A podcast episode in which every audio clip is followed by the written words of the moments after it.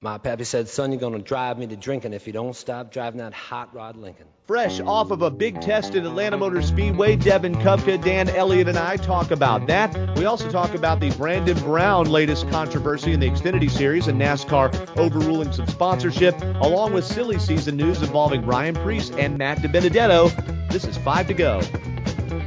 They arrested me and they put me in jail and they called my pappy to throw my bail. And he said, son, you're gonna drive me to drinking if you don't stop driving that hot, Hot Rod Lincoln. All right, we are back on the cold saddle, the freezing iron horse. But once we get into the cocoon of this race car, that horsepower is warming up the insides, no matter if it's a 510, 550, or heck, 950 package. Doug Turnbull, and welcome to episode 160 of the 5 to Go Racing Podcast here right on WSBRadio.com and GoPRN.com. Happy 2022 to everybody. I've got Devin Kupka and Dan Elliott on, and I'm not making this up, fellas because we do our little pre-meeting before this. When I said happy 2022, the timer said 20 minutes 22 seconds. How about that, Dan Elliott? Don't you love that?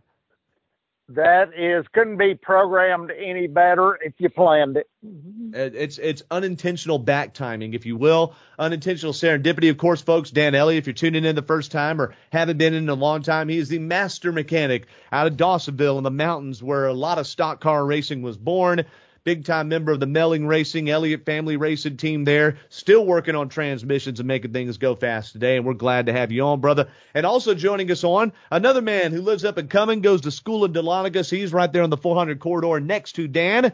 Sophomore at University of North Georgia and attending the Atlanta Motor Speedway test with me, young Devin Kupka. How you doing, sir? Oh, I'm doing great. Going to the tire test yesterday, kicking off the new year right with the next gen That- car. that's a great way to that's a great way to celebrate the start of the year, Devin. And what I want to do here in this episode, and I hope this is not too much tedium for you all listening, but remember how much controversy there was back in July? People with their heads on fire about Atlanta deciding a new direction for what's now a 62 year old track. And it's been through repavements and some reconfigurations before. Some would argue that what's happened at Atlanta Motor Speedway is not technically a reconfiguration. It's still a mile and a half track, still has a dog-legged straightaway.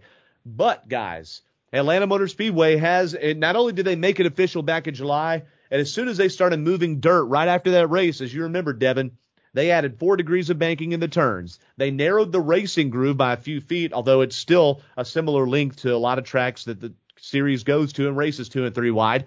They have changed the front straightaway. In some ways, the racing groove is narrow, but they've paved it out more toward the infield, so cars could technically, if there's not a double yellow line rule, go four or so wide, or maybe more as they come to the start finish line. They they did, however, leave the track the same length and it's now going to have even more banking and be comparable to Daytona and Talladega. They made no big secret in the press conference back in July when they announced this that the kind of racing they expect that they generated on iRacing was going to be pack racing. The drivers were furious about it because they didn't want another super speedway type racetrack. They loved the old Atlanta. But they also challenged the fact that it would even race like a super speedway. However, we had Kurt Busch, Chris Buescher, Ross Chastain take laps on Wednesday and Thursday at the Hampton, Georgia track. And they uh, pretty much, Devin, confirmed that what what everybody's going for, right? So, what were some of your impressions? And we're going to play each of a snippet of each of the drivers' comments here in a moment. But Devin, your first impressions, first of the drivers' comments, and then I'll ask you about what you, what the little bit we saw.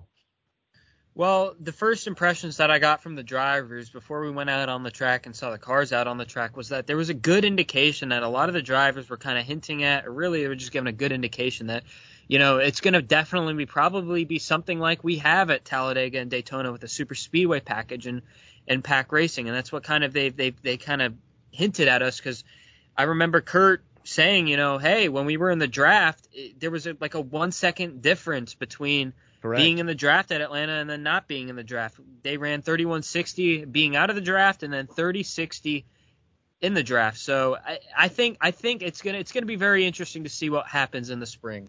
Well, it certainly will because, and here's something that all three drivers, uh, Buescher, Busch, and Chastain, talked about is that you are doing, you are setting up conditions with a package that is still to be decided. Although Atlanta is highly favored, and I don't even know that they they wouldn't disclose to us what horsepower they tested there, Devin, but it is highly believed to be, and certainly the lap times would lead us to believe that they are running a package that's in the 500s as far as horsepower goes, and with the high downforce on the spoiler, with the higher spoiler.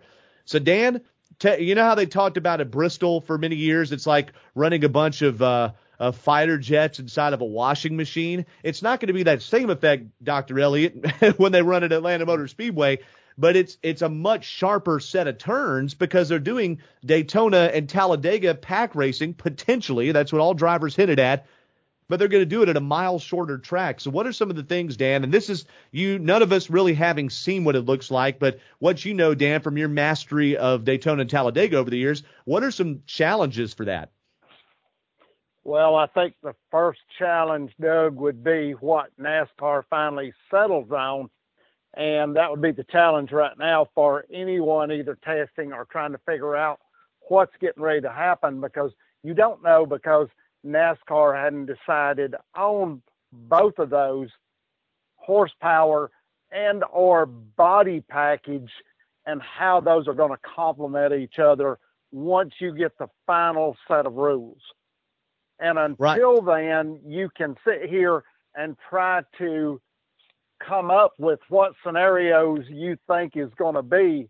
But until all of that somewhat gets finalized, I don't think within within bounds you're going to be able to even assume what these cars are going to do, how they're going to race, how they're going to perform until you get some more questions answered.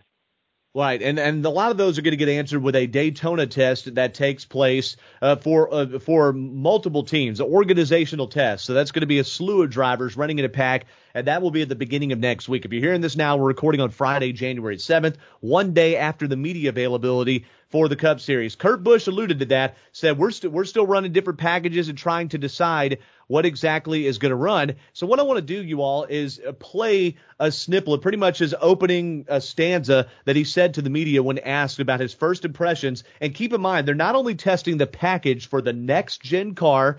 And yes, the next gen car that has independent rear suspension, suspension, and the sequential shifter, and the different aerodynamic components on it, the rear diffuser, that that kind of weird uh, a, a grate that's under the car that diffuses the air and makes it so cars potentially can race better with each other. They're not only testing that, they're testing Goodyear tire combinations, trying to get a baseline, which running solo, they ran in the high 31s. As Devin said, 31.6 was about Kurt Busch's time. I, I timed Ross Chastain at a 31.7 and a 31.9 by himself different times. Uh, so 31 seconds basically is it. They picked up one second in the draft when they raced with each other in line. So here's what Kurt Busch said about Atlanta Motor Speedway, and he was not dogging the track. Listen up. Yeah, it uh, was exciting to go out on track and, and be in a different environment, but yet here at Atlanta Motor Speedway. It, it's completely changed with the banking, the fresh asphalt. Uh, it, it's a, it's a clean slate and the next gen car is a clean slate. And so yesterday was a, a big day with just excitement and anticipation of how the track would drive and, and how it would feel. And, you know, there's, there's still a few spots out there like, okay, there's turn three's character. It's there. Uh, but right now with the grip level and the asphalt, um, it, it really is a, a fun situation of just trying to get the car as low as we can and as trimmed out as we can. And we're doing all these different speedway style adjustments at Atlanta Motor Speedway, a track we've never done those types of adjustments on. So it's just a balance of learning the, the nuances and the newness to it. And then um, once we got out there in a group last night with um, Chastain and Buescher, the pace picked up by over a second with having the cars draft together. So there's a lot of speed that you have by yourself, and then things were amplified way more than what we would what we expected when we had just three cars drafting with each other. So you can imagine what 30 of them will do, 40 of them. Um, you know, the, the high groove will come in, the middle groove and high groove will come in later once we have more cars running to keep that surface clean. Uh, it's just hard to go up there right now on a test session because that's where the rubber buildup will go, and uh, the track hasn't quite, uh, you know, groomed itself in to make sure that we can go in all lanes just yet. So good, good first thumbs up for everything. And, uh, the transitions, you know, from the higher banking down onto the flat are, are just steeper and, and, and more exciting. Uh, but overall, the track did a great job and, uh, it's it, it's it, it's a task. It's an engineering marvel to bank a racetrack with this much banking and keep the turns this sharp and to have it as smooth as it is. Uh, they did a really good job. So good compliments there from Kurt Busch about it, quote being an engineering marvel there to make it be so banked and so tight in the turns. And just he just affirmed what we said a moment ago, guys, that they're doing speedway style adjustments on a car at Atlanta Motor Speedway. And when we say speedway, we mean super speedway style, trimming it out, getting it low to the ground, but making it not scrub the bottom of the racetrack. I also want to point out if it sounded like Kurt was talking to us in stall number three, it actually bathroom stall number three. We were echoing because we were in the Cup Series garage. They had another event in the media center, so we were in an eerily empty garage and that's where the media availability was. You even heard the door slam in the back there at one time. So you'll hear more from Chris Buescher and Ross Chastain in a moment. But Dan, you heard what Kurt Busch had to say there. Uh, still a little bit of character in turn three, but otherwise super gripped out. Uh, your impressions of some of his comments, maybe some things that I didn't take out of it. Well, I think, you know, Kurt was one of the ones that came to Gresham and tested a lot at Gresham once the racetrack was opened and NASCAR did come and test there in the very in the very early years. Excuse me, but Kurt usually he usually plays the cards that's dealt him and and with that said, he doesn't say very much about the track. He just takes what he's got as a car and what he's got as a track and goes out and runs and then gives you his analysis of what's there. So I really didn't expect him to dog the track per se, and and I really felt that everything that he had to say was was kind of right on target with what I had anticipated that surface to be, and and with that, you know, new surface, you're going to have a ton of grip. Depending on the tire that they end up with, you know, is is tire wear going to be a big factor? Is the tire going to fall off relatively quick? Is it is it going to be consistent through the runs? But as much grip as that track's got, and what I've seen of tires in the past is the fact that you're you're going to have some fall off relatively quick, and tires are going to be very crucial, uh, which leads to the fact that you're probably going to be running wide open yep. for the first part of your of your race, and then as the tire falls off, then you're gonna you're gonna be doing some dancing around and and trying to keep the car under you. Yeah. And this is where the the package is going to come in because we don't know how much spoiler yet you're going to get, and and I'm sure that's what NASCAR is looking at is the drivers have to keep control of the cars. That's a great point. You're making a tighter radius potentially in a big pack on a track that people aren't going to be used to racing on because no. now if they find problems in these t- tires or they need to test it again, there's a potential, Devin, that there could be another Atlanta Motor Speedway test again, but there isn't one on the calendar. But Deb, here's something else, okay? That, that Ross Chastain said this track handling is going to matter. It's not going to be just, uh, just sip a cup of coffee while you hold to a one steering wheel. And we heard Kurt Busch, Devin, say that there will be tire fall off because of the nature of the next gen car. There's just more fall off. Atlanta Motor Speedway, Devin, seemed to reconfigure its track with the 550 horsepower package in mind. And then NASCAR opened it up to it being 670 horsepower on every track except for the super speedways. So they, they rebuilt itself based on the idea of one package, and then NASCAR did a reversal on the package from before. So it looks like they're leaning in now on keeping this a low horsepower package. Do you think, Devin, that with the potential, as Dan said, of tire fall off, that could break up the packs and create a problem, or does that make it better racing, you think? Um, it'll it'll it'll definitely be interesting to see what decision NASCAR comes down with for this track because, as you said, you know they were running all the simulations, they were doing it with the low downforce package, but you know, as the, even the track president said yesterday, they're going after that pack style racing yep. at Atlanta Motor Speedway with this repave. So I think they're probably going to end up trying to stick with that with that, you know, lower horsepower package because, you know, as Kurt Busch said yesterday, you know, you're going to have Daytona and Talladega style racing here at a mile and a half, but they're going to have to make decisions quicker and faster because obviously this is at a smaller track than yeah. Daytona and Talladega. But, uh, you know, we'll see what decision they come down with, whatever's best for racing, but it, will be interesting to see what they come down with. Uh, oh, absolutely. And look, here's the thing too. At Talladega, you could go to the back and ride in the back, and it would take you a long time to lose the draft and get lapped, right? In Atlanta, yeah. you've got one mile less to play with, and if the draft is as drastic as it is at Daytona and Talladega, which Ross Chastain, I believe it was, said, yeah, you're as good as the guy behind you. You're going to the back if you don't stay in the draft it, you could get lapped pretty easily, and that that could be interesting for people that are trying to play conservative. It also means there's less room to hide if you're one of the back marker cars that's just trying to stay out of the way. So a lot of stuff to consider here. But here's something else, Dano. I want to throw this at you. They have a wider, I'm not calling, I don't want to say skid pad, but they have paved deeper down into the infield in the front grass. That is not necessarily a racing groove, and that is not in play necessarily, Dan, if they come up with a double yellow line rule like they have at Daytona Talladega, where you're not allowed to advance your position below that line. But what Brandon Hutchison said after his availability when we were just kind of chatting with him is with that wide front straightaway, they're hoping that cars will fan out three, four, five wide coming to the start finish line to really, really make an exciting finish. And I'm thinking, Dan, that could be something exciting to see if it plays out that way. What do you think when you hear that? I think that I believe that you're you're going to have to have a double yellow line. I I can't see this kind of super speedway without the double yellow line. Yeah. And I think that the restarts, if if this is the strategy you're going to have for that, then the restarts and the finish are both going to be exciting. If you're allowed to go below, if they do indeed enact the, the double yellow line, if you're allowed to go there on the restarts and on the finishes, then yeah, this this is going to add a lot to it. But I just I cannot picture that in my mind happening right now. Yeah. I, I can't I can't picture that.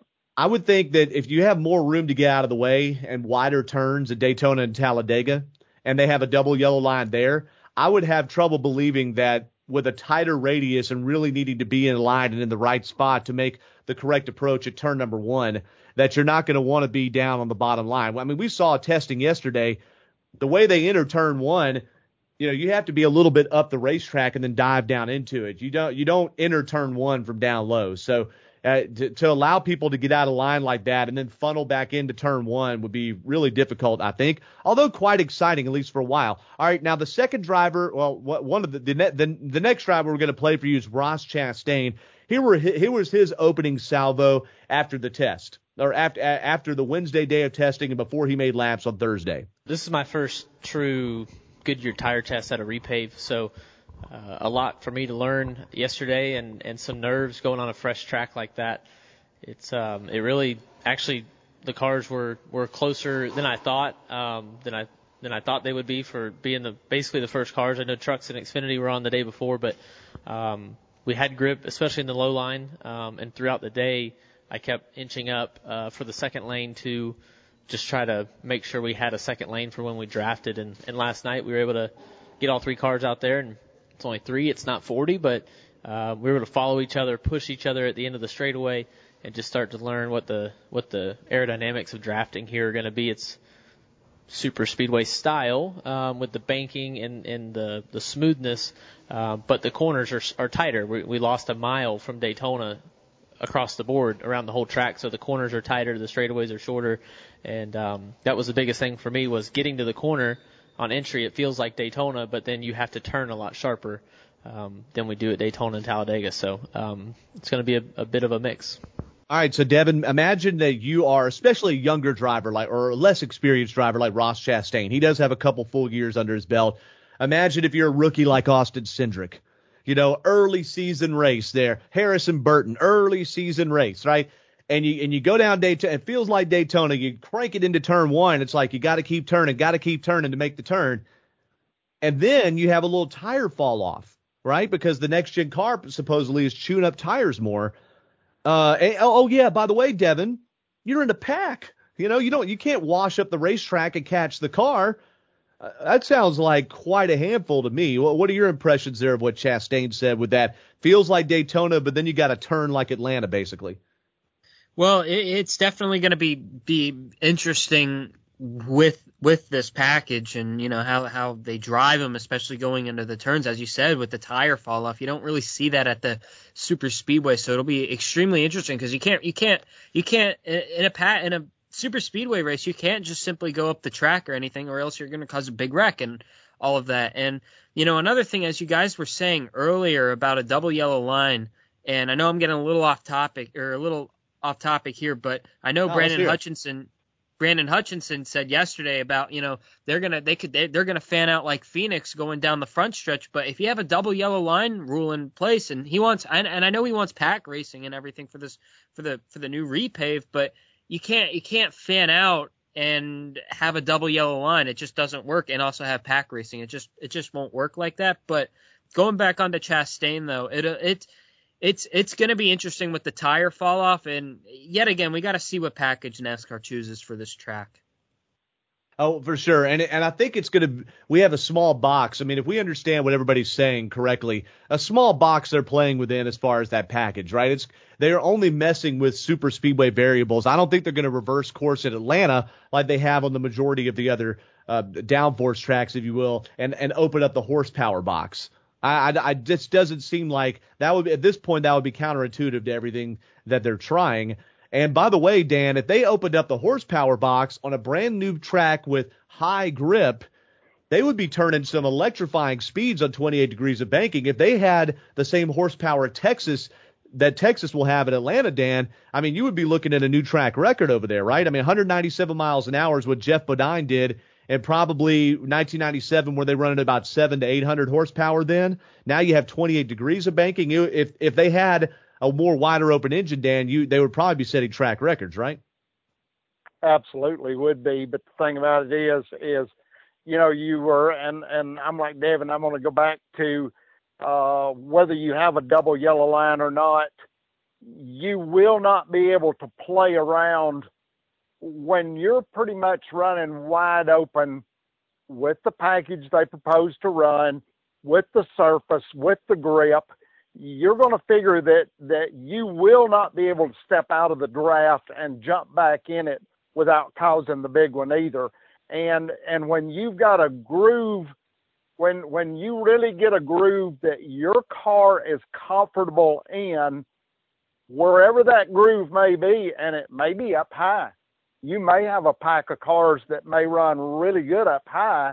You may have some cars that run really, really good down low, and you won't be able to run high. But whatever that groove is, you've got to pick wherever that is on the track for you and what Yeah. works best for you. And then if your car doesn't work well in the groove that's going to be the fastest, then you got to adapt to that during the race and be able to get yourself to where you can be in be competitive with the rest of these cars running. And I really think it's going to come down to once the once the tire is set, once the package is set, once the rules are more finalized, uh, some crew chief is going to come along with the ideal scenario here and and really hit the combination exactly correct on what they need to do. And whether whether they're sitting there running algorithms now or or whatever they're doing whether they're working on their ouija board it's going to come down to somebody is going to hit this deal right the nail right on the head and go to these tracks like Atlanta where you've got a pretty much completely new racetrack, new surface, got a lot of grip, got a whatever tire ends up being, and and they're going to hit this combination and and really be hard to outrun at this particular event, this Yeah. first event of the season for Atlanta.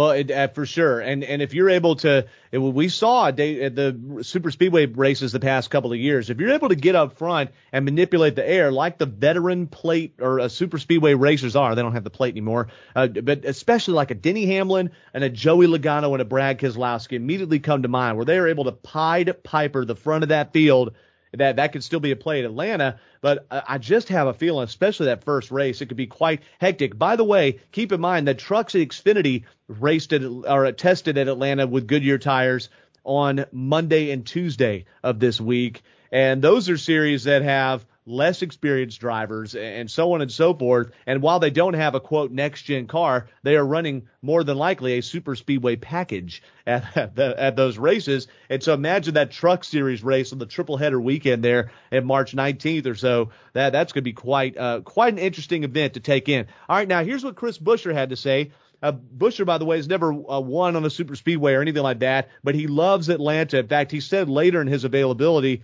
that his feelings were hurt when he found out it was getting repaid, but he knew it needed to happen. So Chris Buescher here with his sentiments before Thursday's pr- practice slash test session. Yeah, there's a a ton of new here, so um, you know it's probably not a, not even fair to go comparing to the old Atlanta at this point. Uh, there's just so many variables in it, but uh, it was uh, it was a lot of fun last night getting uh, just a handful of cars out there really fast, uh, like Atlanta really always is. Uh, you know, obviously not getting that, that huge fall off in speed right now with new asphalt, um, and, and probably won't for a little while. Uh, you know, pretty much wide open. Uh, single car in the group runs, we're we're starting to fight some handling.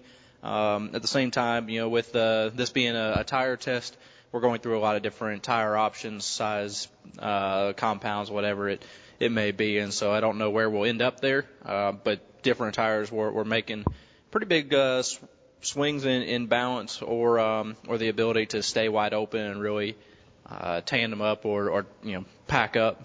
I know there's only three of us, so it's not uh, it's not what we would we would expect for a super speedway style race or a mile and a half really, but uh, it's a good start. Uh, unfortunately, we weren't able to get on track this morning just due to uh, ah man, I just moisture up on uh, up on the track and uh, went out there first to, today and uh, and about about wadded one up real quick. Huh. I was supposed to about Rod Wad one up real quick. Uh, Ross Chastain alluded to that, guys, before I talk about Buescher's comments on the tires. Uh, Buescher went out on the track and almost had a moment, Devin, like Austin Dillon had at the Charlotte test uh, a month or six weeks ago, whenever that was, where were, the track was just a little bit moist and and we did have fog in the Atlanta area, Atlanta Metro, North Georgia, if you will, on Thursday morning, and he almost tore up what was a number six Roush Fenway Keselowski Racing Ford out there. So, uh, Devin, they were still drying the track when we got there, and that was pretty interesting to hear Buescher say that as he was getting up to speed, he had trouble. Yeah, I, I think it was interesting. And, you know, another thing, I don't think we've mentioned this yet today on the podcast, but another th- thing that Brandon Hutchison, the Atlanta Motor Speedway's uh, track president, um, the interesting thing he he always alluded to was that you know they want less downtime on the track and you know the, to make sure you know we get back to racing a lot quick, quicker. So he's uh implemented you know like getting rid of weepers, no more weepers yeah. on the track and all that. But the you know yeah there was there was there was kind of weird weather yesterday. Later in the afternoon it rained and then early in the morning it was foggy and kind of just damp outside. But but yeah I mean you especially don't want to be wrecking these new cars because there's still a lot of unknown. And actually, last night when I got home, I actually listened to uh, a radio interview Chris Buescher gave on Wednesday night, and he talked about the track and track and everything. And one of the interesting things he said is that you know he likes the, that the, you know there's not really that that much downtime, but he he says, you know, he likes the new track. He, you know, he's talking about how, you know, it, it needed a repave. Although I know he, I know he mentioned, you know, his feelings did get a little bit hurt, but you know, he didn't want the track coming up and all that stuff. So. Well, right. So, and here's the deal. So, Brandon Hutchison, you, just because you brought that, the executive vice president, GM of AMS, he came in after the drivers, and of the many things he got asked, including could the summer race ever become a night race, and he talked about the the pros and the cons of that. But he did a- uh, mention that one of the improvements was the layer under the top layer of asphalt they have changed the compound, so it's a lot less likely, if not impossible. I mean, I don't want to say impossible. They said that about the Titanic sinking, okay? But it's a lot less likely they're going to get weepers coming up into the track, the the groundwater that pushes up through the cracks of the track and makes it really hard to dry. With the porous surface that Atlanta Motor Speedway had before, that certainly was a problem just because it was old pavement. Uh, so they they definitely worked on that. The moisture that likely was the cause of Buescher's situation and delayed the testing on Thursday was ground was was in the air, right? It was foggy and just kind of you know just had that moisture hanging in the air. So that that definitely could still delay things coming from above the ground, but from under the ground that's what weepers are. All right. So one thing Dan that Buescher mentioned later in his availability is they were even uh, working with the stagger of the tires, which is something we don't hear about a lot for adjustments anymore. But if you watch older Cup broadcasts from the 80s and 90s, they talk a lot more about stagger than are talked about in the 21st century. So, can Dan, can you explain what stagger is and what it does to a race car? Stagger is just the different the difference in the diameter of the right side tire versus the left side tire. And if you just lay a cup over on its side, you can imagine that one side of the cup is bigger than the other side. Okay, so sure. your right side tire is bigger than the other, so it actually helps the car turn is what it does. And and they're wanting to aid these cars in turning because it's like you said before, you've made a super speedway from two and a half mile or Talladega size down to a mile and a half. So you're going to have a lot more difficulty making this car turn especially as you wear the tires and as the years go by and we know what the summer times are like here. And then you get into a couple of winters that could have some adverse freezing weather. We don't know what that's going to do to the track surface. Uh, therefore we don't know how quickly the surface is going to change.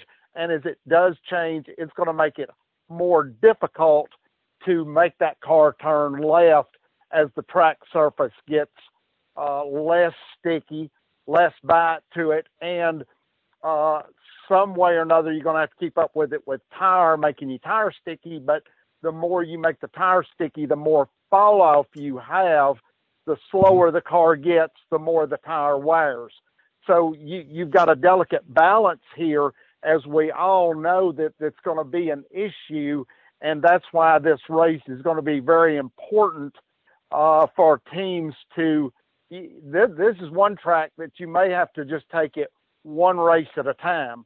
And I don't see how NASCAR has got a package in play yet on what I feel like their concerns are going to be.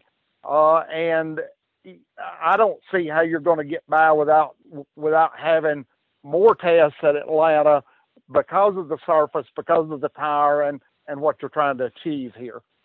Well, right. It very well could be more later on, especially if they determine that the tires don't hold up, because it's a very fine balance. You don't want it to be too hard to where the cars handle poorly and don't pass each other, but you don't want it to be too soft where the tire is wearing out too quickly or potentially blowing or cutting out there. So the, a lot of stuff yeah. to consider there uh, from the test. What we saw to the naked eye, Devin, our, the last thing I want to mention about the test and anything else you guys need to mention is we just saw single car runs and we saw, I mean, you know, maybe 30 minutes worth or so, but maybe a little more of single car runs. There were times where there were multiple cars on the track, but they were not together. The tandem draft, drafting, whatever you want to call it, was done late in the day on Wednesday, and if they did it Thursday, it wasn't open to the media. The cars were on the bottom of the racetrack. Uh, Ross Chastain mentioned on Wednesday he was inching up and trying to find the second groove. But uh, when they're trying to make a baseline to determine how the tires perform, they need to pretty much drive the track the same way. So they were running on the bottom line, right on the yellow line, or right on the white line, I should say, around the racetrack. Devin, did you notice anything else just to the naked eye that you found interesting out there? No, I mean not, not really. I mean you pretty much covered everything there, but I kind of noticed, you know, kind of going into the turns, it seemed like they were kind of going in wide open. It seemed like, and it might have to do something with the package. Well, right, exactly. They're, they're, definitely they were very open about saying they were wide open the whole time. One of the photographers down there who isn't quite as neck deep and following every X and O of racing that us three are, he said, "Gosh, this seems different to me. It seems like they're they're wide open." I was like, "You got it, Chief. yeah, that's exactly what they're going for." All the drivers said, and we noticed it ourselves it is burn. It is not. There is not that let off into turn one and three that you expect. So, I but that could change. You know, we didn't see what they were doing on a 30 lap tire run, and we certainly didn't see it if they were in a pack. And they're they're probably going to have to crack that throttle at some point. So. Um, so they're wide open. They're running Yeah. the bottom line, but Kurt Busch felt very confident that the second line would work. Kurt Busch, who by the way is a four-time Atlanta winner and is a multiple-time, uh, or he's won on day, the Daytona 500, so he knows how to run plate races too, right? Uh, Kurt Busch said he didn't think that they were going to run three wide very easily in the turns. And Dan, I thought I heard you saying something there. Yeah, is the is the track size? Did it change any at all? I, you know, I I don't want to say yes or no completely. If it did, it was minute. I think it's the same radius. Okay, I, I didn't know if that changed any at all. Did they did they happen to say what the speeds were? Well, they they they were timing in the high 31 seconds in the uh, single car runs, which which somebody when I wrote that on Twitter, they replied to me that it was about 180 miles an hour if you're doing that. So I, uh, but I didn't actually do that. well, we're out. we are one point we're one point six six. Is that correct? I thought it was 1.5 something. Let, let me see here. Hold on a minute. I, I'm looking to see. Yeah, I keep getting on this. One point five four. Yeah, that's what I thought it was. Around 1.5 something. Yeah. All right, if you do the math on that at a 3160, that would be 175 and a half based on Okay. the math on that. And um, if you, and that's without the draft, so you get an idea of, of how fast these cars are running. And you've got to figure that with the with the new tire, with the new pavement, this is going to be your best scenarios as far as speed. So everything else to me, unless they come in with a softer tire, is all downhill. But um, if you if you try to run a softer tire, you're right. Fall off is going to occur quicker, and the chances of tearing up a tire or maybe blowing out a tire, you just have to be careful in the tire test what you do. Yeah, for sure. They they definitely were not uh, pu- pushing the limit as much as maybe they would in a different scenario. So that's our cap on the tire test. Basically, it's a whole new Atlanta. That's what Track, Pre- Track Prez, Brandon Hutchison, and the three drivers said. That's what drivers were complaining about when they heard about the changes uh, six months ago or so. And here we are now getting ready for the season, and it's a, a 72 days, I think, away from the Folds of Honor QuikTrip 500, March 20th at Atlanta Motor Speedway triple header weekend, and we're really less than, or just over a month away for the Daytona 500, about six weeks away for the Daytona 500. So the season is on the horizon here, and let's deal with some other items. Um, and we're not going to, I don't want to get too deep into the, certainly not the political aspect of this, but uh, if anybody that follows racing has been on social media or any of the radio shows or podcasts this week, they have seen what's gone on in the last couple of weeks with the number 68 Xfinity Series team of Brandon Brown and his first win at Talladega last October, first career win. The crowd was was training was chanting FJB, and we know that what those initials mean. And of course, uh, Kelli Stavast said, "Oh, look, they're saying let's go, Brandon," uh, which she I think just misheard it. I don't think that was a cover up of any kind. That's just my opinion. But uh, let's go, Brandon became this whole you know masking cheer for saying FJB, right? Well, LGB coin as Brandon Brown's team search for sponsors has emerged as a cryptocurrency token that just last week was announced as a full season sponsor for the family owned Brandon Brown team. The, and then NASCAR said, wait a second, we haven't approved that yet. To which Brandon Brown's team replied, yes, you have. And they'd even shared the email of approval from a race official who was re- pretty much giving the thumbs up on the paint scheme and saying they needed to change one or two things in the scheme that were nothing to do with the sponsor itself. And then NASCAR ultimately decided just a couple of days ago to actually vote down LGB Coin as the sponsor, which prompted a big investor with them to say they're going to do a lawsuit because that fluctuated the stock, the uh, prices of that particular cryptocurrency coin. So, team said team thought yes, then was told no after the announcement. NASCAR reportedly had met with the team back in Phoenix when they were first talking about this sponsor and had told them that they can't have Let's Go Brandon on the car. They went with LGB Coin thinking that would be okay, and they got it sort of approved, and then turns out it wasn't fully approved. Dan, you have followed the sport for decades. You, I'm sure, been involved in paint scheme approvals at times uh, when the Melling racing days or whenever, and you have seen multiple times uh, NASCAR well, wield its power when they felt necessary for the good of the sport, I guess. So, uh, give give me some of your thoughts here on on how this went down and whether you're surprised or outraged or not. I'm not surprised at anything still much anymore.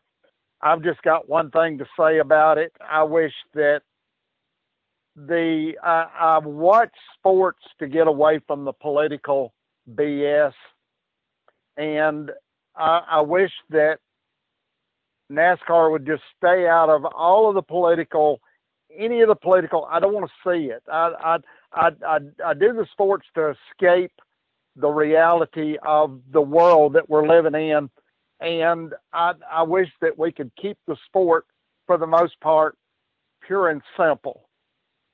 And I really don't have anything else to say about it. I'm just for the purity and and let's keep the political it would be like getting into the middle of a religious controversy or religious you know you know let's just keep it all out of it and enjoy the sport yeah, and, yeah, and it, it, becomes pretty much, and Devin, I want to get to your comment in a moment. Pretty much what the line that NASCAR drew was political sponsorships but even further, because then there becomes this debate about what's political or not. And I'm not here to espouse any belief, but it seems like the line that NASCAR's drawing is when it's for or against candidates, right? For or against candidates or politicians themselves. So if it's pro Trump or anti Biden or vice versa, that seems to be the line. Whereas some would argue being pro Black Lives Matter, you, you, know, you could say, or pro, you know, circling around some of the, the, the George Floyd or Bubba Wallace situation, circling around. They just announced a partnership with an LGBTQ plus uh, organization in the Carolinas, right? And some could say, oh, well, that's political, and, and it's really tough to draw the lines when it becomes, you know, more racial or gender based or sexuality based. It's really tough. And NASCAR, it seems right here, is drawing the line and when it represents a candidate or not. But then it begs the question, of course, well, what happens when you invite the sitting president or a political candidate to the racetrack to say, gentlemen, start your engines, like what happened in 2020 with Trump at the Daytona 500? And, and do, you know, it, it's really tough to navigate. And I think NASCAR, even though they gave at least a partial approval or one person did, I think they decided they really didn't want that LGBT deal to be a more of a distraction than it's already going to be. Uh, Devin, I, I, saw you lighting up there. Do you got some, do you have some thoughts? Well, I, I do. I, I agree with Dan's comments, and especially, you know, you don't want to mix politics with sports because if you think about it, you know, as he said, you know, you're going to watch sports to escape from politics, and I know over the past couple of years in the sports landscape, it's it's kind of changed over the past, I'd say, like five, six years, where politics have kind of started leaking into sports, whether it's National Football League, Major League Baseball, or even NASCAR a little bit. But yeah, I, I think politics should stay out of the sport, and actually, you know what? Now that more and more that I think about it, the political sponsorships maybe should kind of you know go way out of NASCAR because you know we're here to watch racing. We're not here to you know to focus on politics. I and I yeah, generally why can't we all just enjoy the race? Exactly. And, and, and see, generally I agree. Here's where I might disagree. It's just that money is harder to come by in the sport right now. It is harder to come by, and when you have a small team that finally lands something, I, I mean, we, we've seen hey, over Doug, the years I thought we I thought we'd done a lot to make this cheaper for everybody to come in and be able to compete without it's having still a lot of money. to get money. yeah, I mean it, they're trying to make it. Yeah, exactly. But look, hey, Brandon Brown's team. I mean, uh, I'm not saying I, I, I would just assume the whole political stuff not be a distraction either because it's so divisive. It's more divisive than liquor sponsorships, which used to be banned. It's more divisive divisive than casino sponsorships, which used to not be allowed under certain specifications. Heck, it's more divisive than NASCAR being sponsored by Sprint and locking AT&T and Verizon out of deals that they'd already signed with race teams, right? Uh, because you know that that's that's a whole other thing as well. It is uh, when Verizon bought Alltel and when AT&T bought Cingular, those were deals that were already in place, but because the name of the company's changed, NASCAR said, "Uh, uh you're not grandfathered in," and both Penske and Richard Childress Racing lost big time money because of NASCAR's decision. So what NASCAR says is that it chooses in favor of the entire sport, and they're drawing a line here. I've always been in favor of let people get whoever sponsor their race cars and leave them alone because it's so dang hard to get money, and that's jobs and competitive race teams on the line.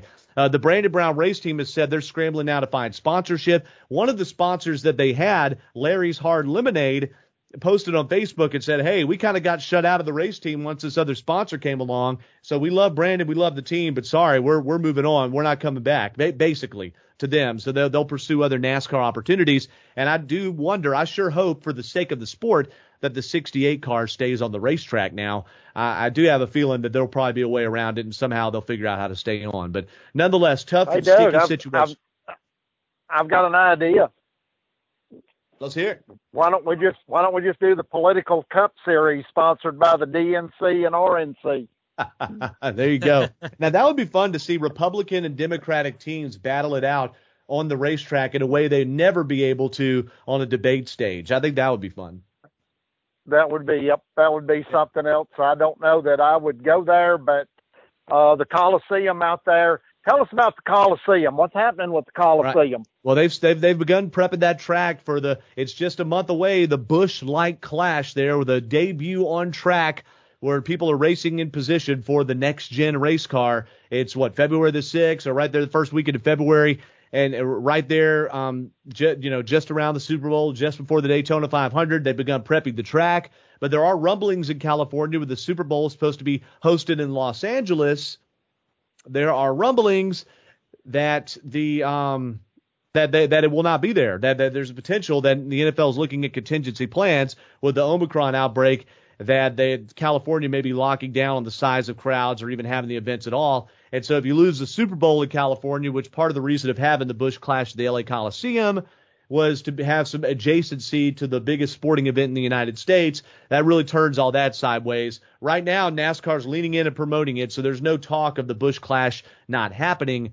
But certainly there is a bit of a question mark, or more so than there was just even last week. So that, that's basically where that stands. If it all goes off without a hitch, I think it could be potentially very good for the sport to be out there in a new market. And as I heard Doug Rice say the other day on PRN's Fast Talk show, if NASCAR pulls this off, it opens up the door for, as we've said on this podcast, racing all over the country in temporary racetracks and potentially internationally too, where they don't have ready built racetracks always for pavement stock cars. So that's basically where that stands.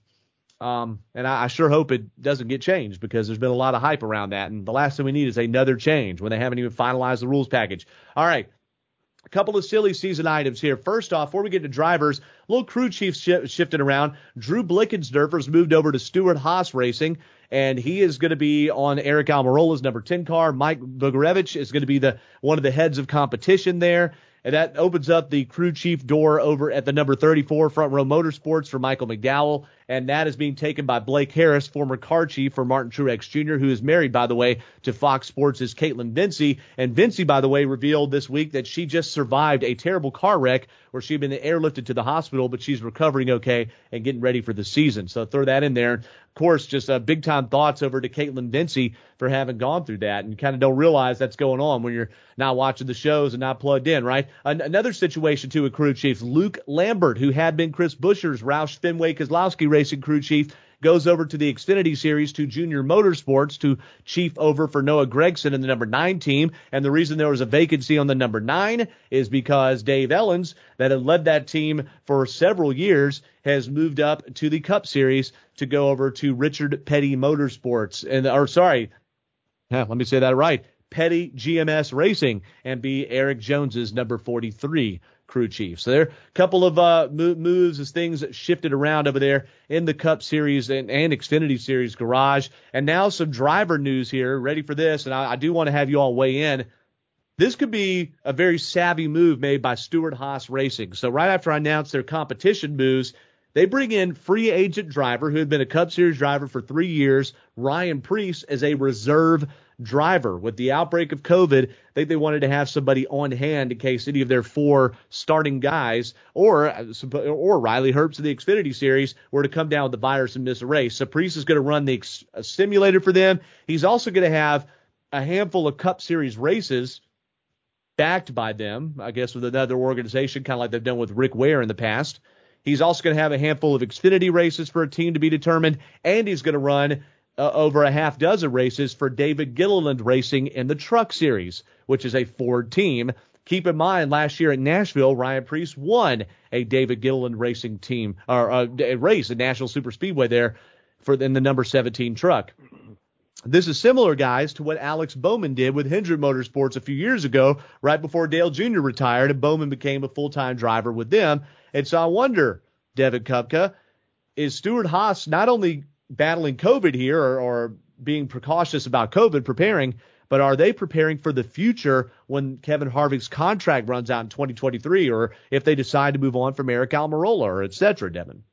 Well, I want to touch on two things with this move that Stewart-Haas Racing's making. So the first one, as you said, with COVID and being a reserve driver, I think that's a very, very smart idea that Stewart-Haas Racing signed Ryan Preece as a reserve driver. He has Cup Series experience. In case you know Harvick or Custer or Almirola or Briscoe gets down with COVID, or even Riley Herbst in the Xfinity Series, he can come in and replace them. And the interesting thing here, I think about it, is that I haven't really seen any, seen any other team sign a reserve driver in case in case of you know somebody catches COVID because you know COVID is currently exploding in the United States right now. Right. So I think this is a very very smart and bold move for Stewart-Haas Racing. And the second thing I want to touch on, and I know you touched on it right as you ended that second question, was that this might be a possibility that they're setting up Ryan Preece to possibly come in Stewart-Haas Racing, be a full time, probably cup driver in the next probably couple of years, possibly. Maybe he'll replace Aric Almirola, or as you said, he might replace Kevin Harvick. Because think about it. I, one thing I'm going to say about Aric Almirola is that right now they're kind of keeping him. He still has the Smithfield sponsorship, but you know that spon- Smithfield sponsorship goes away. I feel like there's going to be an open slot at Stewart yep. Haas Racing. And that, that sponsorship almost didn't come back. And Almirola alluded to when he won wanted New Hampshire and made the playoffs, that really helped his future there. So, no, and you also have Cole Custer, who seems to be safe just because of his Uh, his dad being in leadership at Stewart-Haas Racing, and Chase Briscoe, who's only going into his second year. But if Stewart-Haas feels like there's a depression, in, and I mean depression in performance, with any of the three drivers that they expect to be returning, or if Kevin Harvick does decide not to continue past the 2023 season, they have someone ready to fill in or to step in full time. And Ryan Preece, I think, is widely respected, Dan Elliott, as a driver who can haul the mail. And he just didn't get a lot of results with a, a mid-grade team, JTG Daugherty Racing, and at times I think became his own worst enemy trying to get too much out of the race car, Dan. So, I mean, what do you think of this move of Ryan Preece instead of opting to be maybe a full-time truck series driver? Becoming a reserve Cup Series driver and getting a guaranteed amount of races amongst the top three series? You know, it's kind of like, um, okay, I'm sitting here thinking, would I do this or not? I, I, I don't know that I would. The the idea of signing a reserve driver may be the smartest thing you've ever done, or could be not so smart, but um, I I think right now, yeah, having somebody sitting on the sideline, but it, it's almost to me like they they couldn't come up with enough permanent sponsorship to to get a complete ride together. So you're sharing. It, it sounds like something Ford would do in sharing a driver among different teams to where that mm. you have a place for him and in in case something comes along but you know you're kind of you're kind of first in line for Harvick unless somebody better comes along because well, and that's the thing. You don't have anything.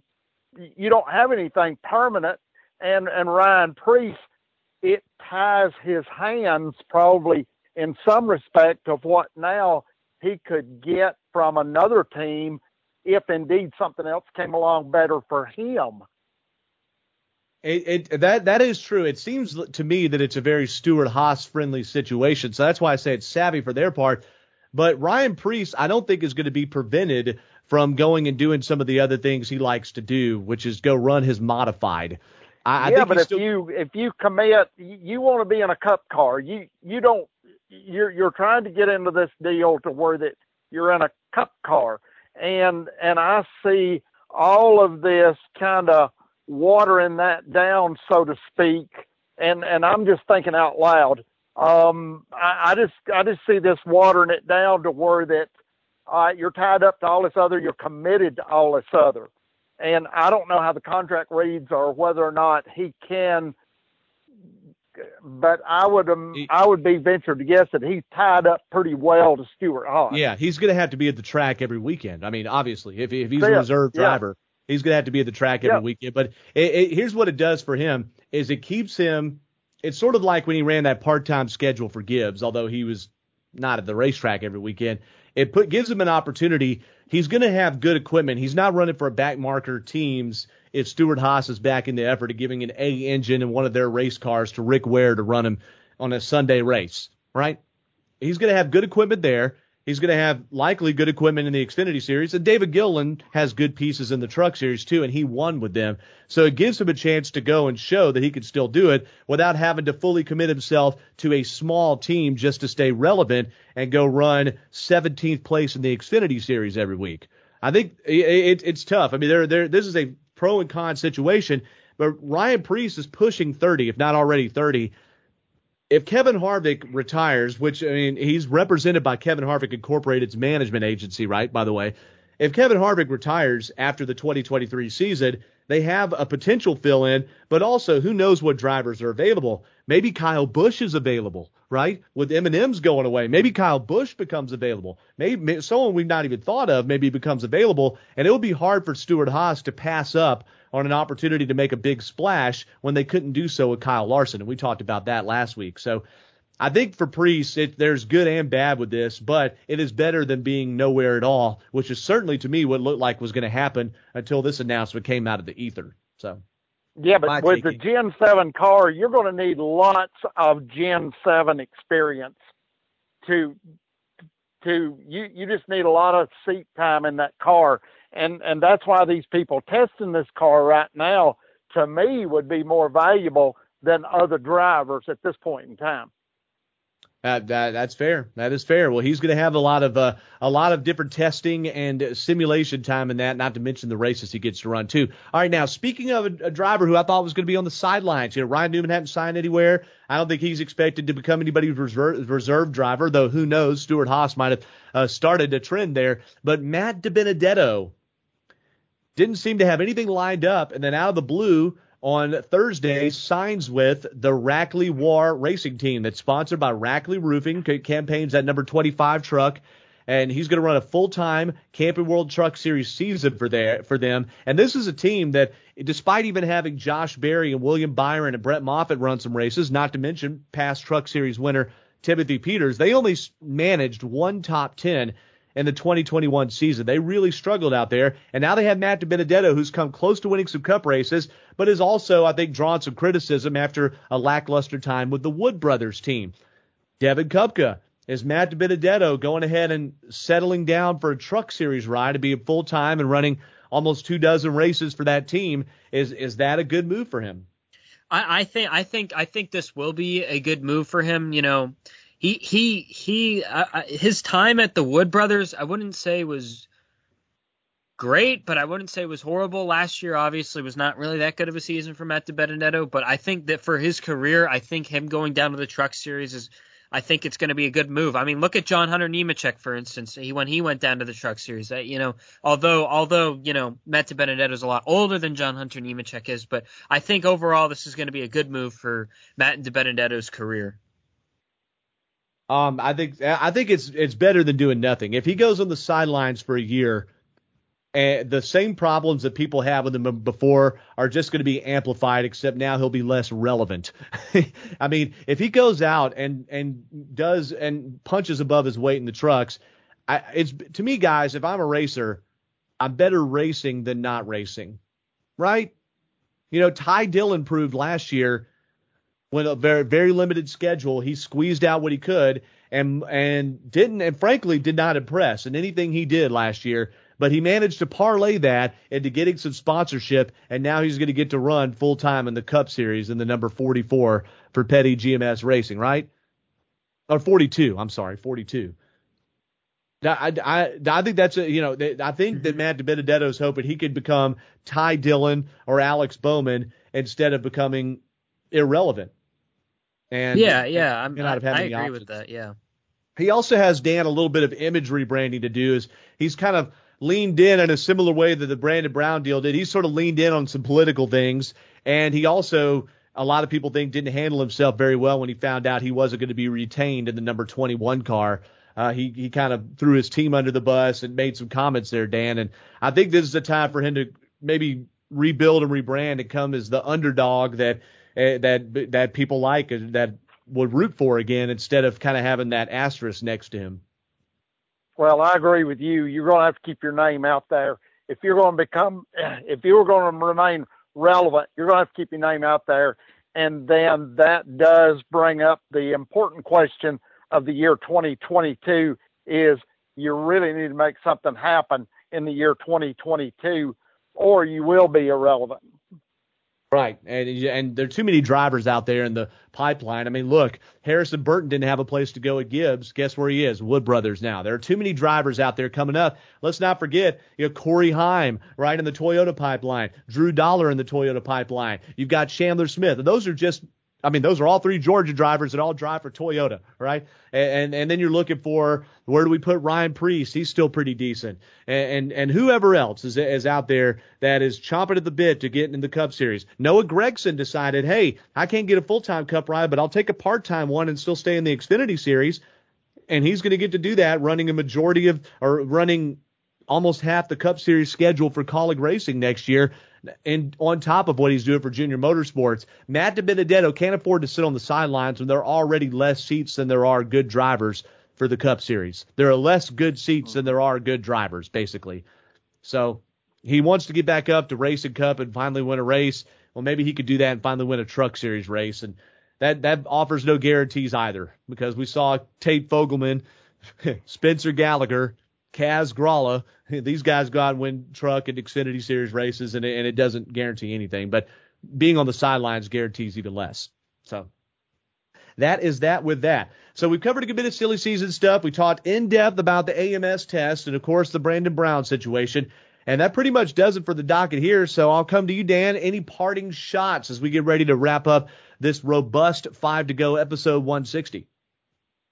No, we've still got um, the questions of COVID and, and coming up for your uh, first, um, I call it first event of the season out in California at the Coliseum. And, you know, you've got quite a number of questions. I still have not heard very much from any of the teams on whether their supply chain is getting better on components and how the Gen 7 car is faring along there's still not been very much change in, in that respect.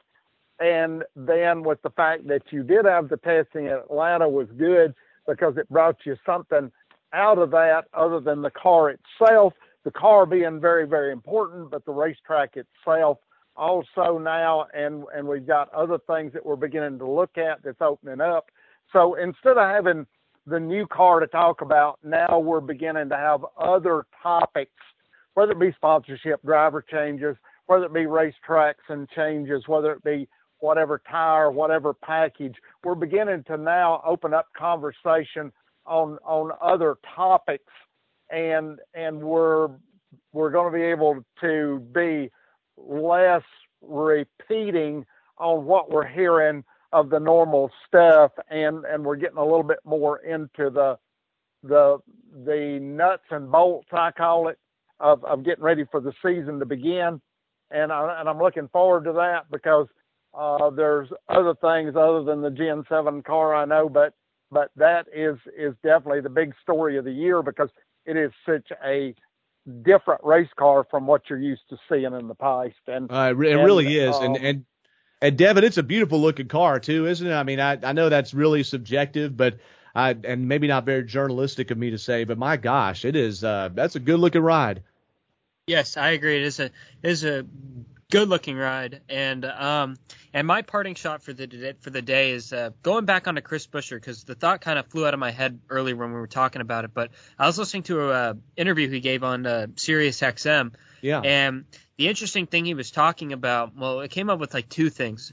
Was one that the Daytona test is going to kind of say a lot of things about this Atlanta test that they had. yes. upcoming or the Atlanta test they just finished. And also another thing is, is that they were talking about setups for the next gen car and how, and this is more kind of more of a given than anything, but kind of the interesting thing is, is that teams are just trying to figure out the next gen car instead of tweaking something here and there to make the car go faster a lot bigger box to play in, at least right now, until they refine some things, which opens the door for if you have an upstart crew chief and a smaller team. And, and by the way, the smaller teams really, the smaller teams really feel like this next gen car gives them a shot, Devin. So if they hit on something before Hendrick does, which is unlikely, but if they do, they really could go right to the front because what it, what it's become now is it's a puzzle game and how, who puts the puzzle together the best and what different ways can you arrange the same pieces that everybody has to go faster. It, with, with, the variables wide open, we saw the car tomorrow. Now, 14, uh, 15 years ago, that Hendrick was the fastest out of the gate on that thing. We saw in 2019 in the debut of this new package that Joe Gibbs Racing at Toyota really hammered it home, but then Hendrick roared back and it kind of left Ford behind as some different changes happened along that you bring up a good point is what small team potentially Kaulig Racing, Trackhouse Racing, Live Fast Motorsports, even Roush Fenway Keselowski Racing, which is rebuilding, and, and Buescher talked a little bit about the changes in the shop there yesterday, uh, how his, you know, basically the biggest changes are the workflow and the organization of the shop. How does all that materialize on the racetrack? And I, as much as we look forward to the Busch Clash and the Daytona 500, nah, man, let's get to Vegas or let's go to the first Atlanta race, which will be a super speedway looking race. But let's get a little bit down the line, Martinsville, Bristol, and see who's able to to pull out in front. And I, I do. We, can we all agree that there will be some first time winners this year? Yes. Yes. Yeah. Absolutely, I, I think so. Maybe, and we keep in mind there there are sophomore drivers, for instance, like a Chase Briscoe or a guy that's really his sophomore year with a more competitive team, Ross Chastain, that are winless. And then you have, you know, Kaulig hitting the floor or, you know, hitting the ground running. And although Justin Haley's won a race there, Kaulig, at Kaulig's won a cup race before, you have potential there with Daniel Hemric and some others to be able to make some noise. So, going to be fun to watch out there and uh, and see who's able to come out front. So, boys, thank you so much for joining today. Uh, keep in mind we have our Five to Go Racing Facebook page where we post the new episodes at. Well, these are also live on WSBRadio.com and GoPRN.com. Cheers to Eric Von Haessler, who is still still a part of the show and everything. It's just been tough to ma- mix uh, mix and match scheduling there. He and we're recording while his show is still on the air. By the way, the Daily Von Haessler Doctrine from nine to noon on 95.5 WSB. So, guys, happy New Year to you, and thank you very much. Hope your resolutions are still intact, Dan. I've done blown most of them. Uh, there you go. Well, hey, it's if if in, if inhaling was your resolution, you've already blown it out. So there you go. All right, man. So for Dan and for Devin, I'm Doug Turnbull. Thank you so much for listening to the Five to Go Racing Podcast.